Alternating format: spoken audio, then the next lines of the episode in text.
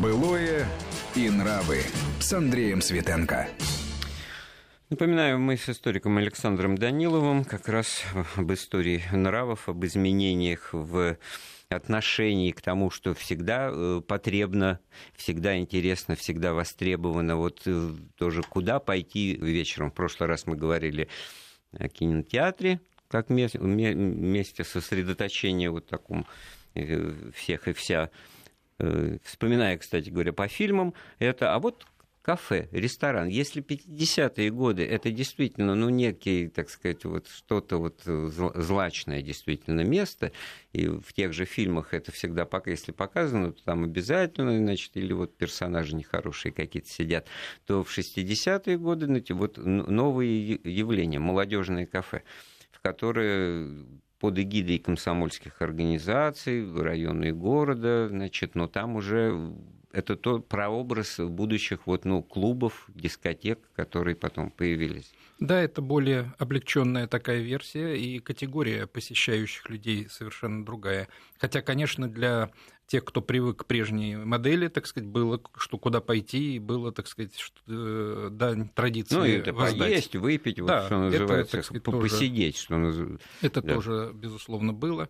Ну и плюс к тому, конечно, интересно, как все это происходило еще и значит, на селе или в малых городах. Там э, были у нас в прошлый раз, по-моему, прозвучала вот эта идея и на конкретных примерах, что были в небольших городах, во дворах показ фильмов, например, это с конца 50-х годов, начала 60-х, так сказать, шло бесплатно, то есть это просто привозили раз в неделю, там, допустим, передвижка, да? передвижку, которая показывала тот или иной фильм, причем это могли быть фильмы э, совершенно новые, которые вот только недавно и вышли. А вы знаете, и... Александр Анатольевич, ну не, не только в, в малых городах, я это прекрасно помню по Москве, причем такой сравнительно центральной, исторической, вот в районе Красносельской, в Алексеевском парке стоял этот огромный щит, э, экран, когда темнело, не каждый день, по субботам вот приезжала передвижка, и просто вот мимо ходишь, гуляешь, там показывают э, какой-то фильм. И еще я вот вспомнил удивительная вещь, ради чего многие, так сказать, бегали даже без взрослых в, в таком младшем школьном возрасте в этот парк. Был там такой деревянный дом, строение, еще оставшееся, как я сейчас догадываюсь, от э, монастырских э, построек, такой сруб бревенчатый, в три наката, там такие бревна. Там была игротека. Туда можно было прийти, сказать просто на словах, как тебя зовут и где ты живешь, и тебе выдадут игру, ты выходишь в парк, там столики стоят, и играешь вот эти все настольные игры. Да-да-да. Гусек их коллективное название. Что вот на всю жизнь я прикипел к такого рода играм, где кубик, фора, вот, значит, и мы ее называли почему-то от одного до шести, и всякие разные варианты вот, и, и, игр с, э, с, с этими кубиками и другие такие уже более подвижные. Но вот то, что сейчас осталось, может быть, настольный хоккей, футбол там и прочее, тогда э, Футбол был, да, а хоккея еще не было, но это тоже все факт, что это было бесплатно, это что это было, бесплатно, что да. это было фо- организацией формы досуга коллективного, и на, кто-то на это тратился, потому что тетенька сидела явно на работе там, значит, да, это были государственные средства, отпускались на это. Были чаще всего шахматы, шашки представлены, те или иные настольные игры на бумажной такой основе, как бы, угу. которые быстро изнашивались, но которые... И даже журналы публиковали, так сказать, такие игры. В журналах это было, всегда сказать, тоже было в детских. Да. Нам Наталья дозвонилась. Добрый день, мы вас слушаем. А вы знаете, вот у нас э, дом большой был, и на чердаке был старый сундук. И вот я своей бабушке видела там платья старые какие-то, креп-жержет, не то креп-дышин, не помню уже, что такое. И такой красивый поясок к нему был, прямо золотистый все. Это был конец сороковых годов. И я видела ее снимки, она в шляпках там, красивая прическа, она красивая была женщина. Вот, и все. А потом я увидела 60-х. На ней была только косынка. Косынка и какая-то вот была, не знаю, шуба синтетическая какая-то страшная. Вот, и все. Просто удивительно, что это было вот такие вот э, контрасты. И еще меня удивило, что в период 60-х годов при Хрущеве начали гоняться за маленькими там всякими птицами, птичниками, свинками там и так далее. Ходил участковый и гонял, заставлял закрывать, уничтожать вот этих животных, а у них стройка еще была и так далее. И как они боялись этого, что Хрущев наложил вот на эту домашнюю птицу все аресты. И закрывались мелкие предприятия во всяких селах. И было страшное недовольство этим все. Не любили, ругали Хрущева и очень обрадовались, когда он когда ну, был снят. Да, вот. И вот эти контрасты, 40-е, 50-е, красивые женщины 40-х, начала 50-х и такие обшарпанные в 60-х, казалось бы, сколько времени после войны Спасибо прошло. вам за... Да, спасибо, Наталья. Да, вот мы тоже вспоминаем, и спасибо, что вы поделились своими удивлениями, такими противоречиями, потому что вот с одной стороны в свободной продаже автомобилей были в начале 50-х, и, и можно было это сделать, купить.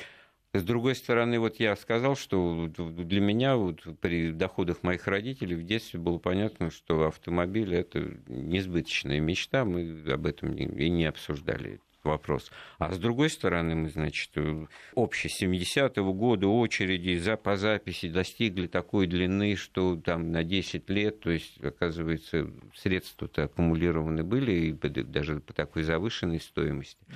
А что касается моды, ну, Наталья вот интересную вещь э, сказала. Высокий стиль, вот мода 40-х э, годов, да, так же, как вот можно и с мелодиями эпохи. Вот у нас такой фокстрот, да, той эпохи, а ритмы более простые, что называется, режущие, может быть, кому-то ухо, так и мода режет, да, да. ухо э, более простая вот это. Ну, пример такой приведу, значит, знаменитые диоровские полушляпки, которые, значит, появились, по-моему, в 47 году на Западе, во Франции, во всяком случае, до нас они дошли к концу 40-х годов и началу 50-х. Их э, называли, значит, так уничижительно шляпки-менингитки, хотя, так сказать, они разные были формы, чаще они всего из фетра. были, как бы, да, так сказать, они... как вот этот вот аксессуар. Да, как, именно как аксессуар, никакого, собственно, рационального вроде бы звен... Э, ничего не несли в себе, но те, кто поймал эту шляпку, так сказать, и смог ее купить или захотел ее купить, иногда при этом во всей остальной одежде никак этой шляпке не соответствовали, поэтому все таки я бы еще сказал о том, что была попытка сформировать определенный вкус, в общем-то, когда мы смотрели или могли видеть, так сказать, те образцы, на которые можно равняться. Это было новое для нашей страны, потому что прежде этого не было. 30-е годы, во всяком случае. А действительно, вот э, появление ми- мини-юбок, тоже надо, конечно, с женщинами про это э, говорить. Я очень хорошо помню, 66-й год вдруг как бабахнуло, так сказать. Ну, и это, между прочим, советская пресса как-то, так сказать, раззвонила, что на Западе стала такая ужасная мода, что, значит, ходят в мини-юбках, э, и вот это вот, ну, как бы пролог всем э, революционным событиям 1968 года в Париже, значит, бунт, э, бунтарское поведение тогдашней молодежи, вот и хиппи и прочее, но почему-то для нас это аукнулось именно вот такой вот переменой в моде, э, значит, тоже погоней за мини-юбками, хотя здесь живое творчество массово, по-моему, да, да. срабатывало. Вот. А что касается моды, э, такой более элегантной, очевидной, вот то самое слово 40-х, 50-х годов, то, наверное, понятно, что мода меняется, это, это закон жизни и любого э, производства. Вот оно приобретает какой-то статус ретро, оно сохраняется в памяти, но в него уже как бы повседневной жизни не оденешься. Да? Это, так сказать, в эту реку дважды не входит. А, и не потому, что там уже что-то обветшало и потеряло свою... Ну, хотя и поэтому тоже одежда ветшает.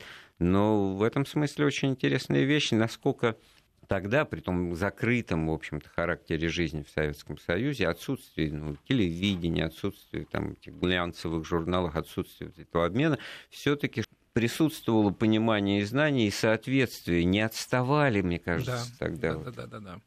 В этом плане очень показателен, опять же, фильм, который тоже люблю, э, за витрины универмага. Помните? Mm, ну фильм, да, да. Который да, показывает это, кстати, как раз... по-моему, сценарий написал, возвратившись из мест не столь отдаленных. Но это да. один из ярких фильмов, да. который вот представление дает об эпохе, в том числе через товары в этом самом универмаге, и как люди, так сказать, куда походили, где отдыхали, что а вот делали. наивно это выглядит, да, но тогда было общее представление о том, что да, вот смотрите, как хорошо да. стало. Это, кстати, был фильм уже хрущевский да. времен, такой оттепелевский, ну, с приметами 50-х годов, такими классическими с точки зрения того, что там продавалось и прочее. Но вот, кстати, по-моему, в этом фильме главная героиня работает в отделе нот. Да. То есть это же что? Это какой уровень образования был у публики рядовой, что значит, покупали ноты для того, чтобы э, исполнить мелодию, то есть ее как в звукозаписи не ждали. Вот я знаю, что она есть, эта песня. Я ее хочу вот, купить нотную грамоту ее и исполнять сам. Удивительно. Просто, просто инструменты же. купили, видимо, еще раньше, когда Волгу-Волгу посмотрели. Да, инструмент явно есть, а главное, что явно есть и знание этой грамоты нотной, которая да. сейчас удел профессионалов. Ну, истекло время нашего разговора былое нравы подходит к концу. У нас в гостях был историк Александр Анатольевич Данилов. Программу подготовил и провел Андрей Светенко. Былое и нравы с Андреем Светенко.